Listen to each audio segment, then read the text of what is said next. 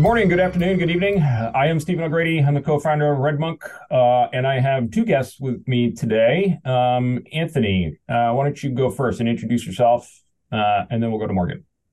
Yeah, absolutely. Hi, everybody. My name is Anthony Dutra, technical marketing engineer at Zerto. Awesome. And Morgan. Hi, I'm uh, Morgan Littlewood. Um, I'm the uh, SVP of Product Management at IX Systems. Uh, IX Systems is better known for the uh, creators and uh, uh, owners of TrueNAS, the largest open source storage platform. Indeed. All right, and we are here to, to of storage, we're here to talk about just that decentralized storage. So, um, Anthony, why don't we start with you? Let's talk to us about sort of what you're doing and and um, the problem and and so on.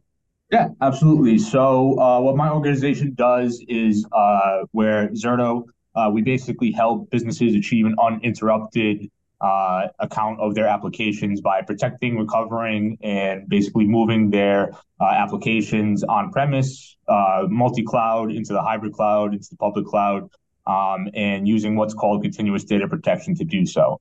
Uh, we've been doing it since 2009, um, and since then we've been growing for the past decade uh, with over 9,000 customers leveraging our CDP, uh, mainly for things like disaster recovery, uh, backup, and a uh, really good tool uh, to use against ransomware protection, which is kind of why we're in conversation with storage today. Um, we were acquired by HPE in 2021, so we're extremely excited to be part of that HPE GreenLake hybrid cloud platform. Um, and we're really here to talk about how recoverability uh, works with immutability um, with storage in, in Zerto itself uh, to fight ransomware. Sounds good. Um, and Morgan, uh, what are you what are you guys up to? Um, yeah, so TrueNAS is a ZFS-based uh, uh, open source storage platform uh, used uh, by everyone from you know people in their home labs all the way up to large organizations um, uh, managing the data. And um, uh, as part of that, there's lots of ways of protecting data, both locally within ZFS, but also by replicating data from a system to another site. And uh, what we saw was a, a, pretty big opportunity for people who don't have second sites to use a uh, effectively a globally distributed uh, cloud platform to be their uh, second uh, data store. And so we've been working with the Storj people to uh, m- enable that and make it possible to really protect data, even if you don't have a lot of sites yourself to be able to back your data up to. Makes sense. So that actually is a perfect lead into the next question, which is sort of why distributed storage, right? So the the you know the, the centralized models of storage have been around forever. You know they're sort of known, understood, and so on. Uh, distributed storage obviously is a different approach. Um, so again, I guess we'll we'll start with Anthony here. Um, why distributed storage? What what uh, what makes sense, you know, for what you're trying to do? Yeah. So from our perspective, it's all about that immutability standpoint. I think inherently to how distributed storage works, uh, we know that when we tier off or push this data to a storage bucket, that it's not only globally distributed, so it's redundant in that respect, but it's also locked in that fact that it cannot be changed um, from when we store it. Uh, so again, in terms of being intruded by ransomware, it's no, it's good to know that you have that golden copy off somewhere that's you know secure globally um, to call back down when needed uh, to sort of beat that. And Morgan, how about you? Uh, sure. Yeah, I think um, obviously the uh, the standard for most people using um, um, uh, cloud backup has been Amazon with its S3 type service. Um, that's very good, but it's typically uh, deployed in a single region model, which means it's one uh, part of a continent, and um, you have to pay a lot extra to go to a uh, a multi-region model for protection. And so what we see is with uh, uh, Storj and the globally distributed approach is that you automatically get a very reliable system that you don't have to worry about, and you can access it from anywhere in the world. Um, you don't have to be uh, local to a particular US uh, region. So it's that performance aspect globally, plus the fact that it's resilient globally. Yeah, makes perfect sense. So, you know, as you as you think about sort of what you're doing in the space now um, versus what's next, what what is coming up, uh, you know, for for you? We'll start with Morgan this time. Okay, sure. So we just actually released a, a new version of uh, our TrueNAS Scale software uh, um, uh, last week, um, and built into that, for example, is we've we've enabled the APIs to um, create buckets from within TrueNAS for the Storj service. So effectively, it makes it e- even more seamless for operating. Um, our plans are going forward to add more value so that uh, effectively uh, Storj, as we call it, uh, gets integrated within TrueNAS and and, it becomes just another way of storing data. And we manage it in the sense that you can, you know, store the data in ZFS or store it in uh, Storj. Makes sense. And Anthony.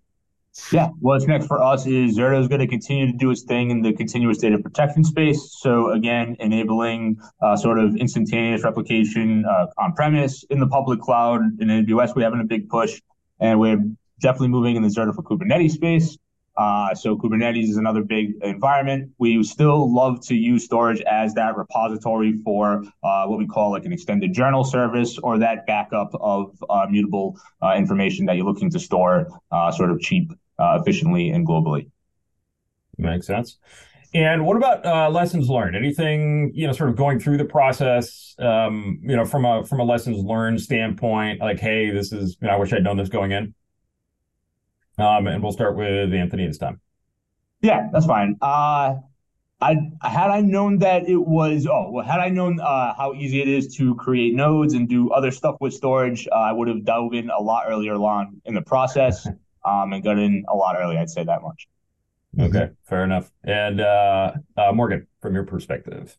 Um, no, I think it's uh, it's uh, have, uh, the project, as far as we're concerned, has gone as as expected. So uh, uh we uh, are very happy that way.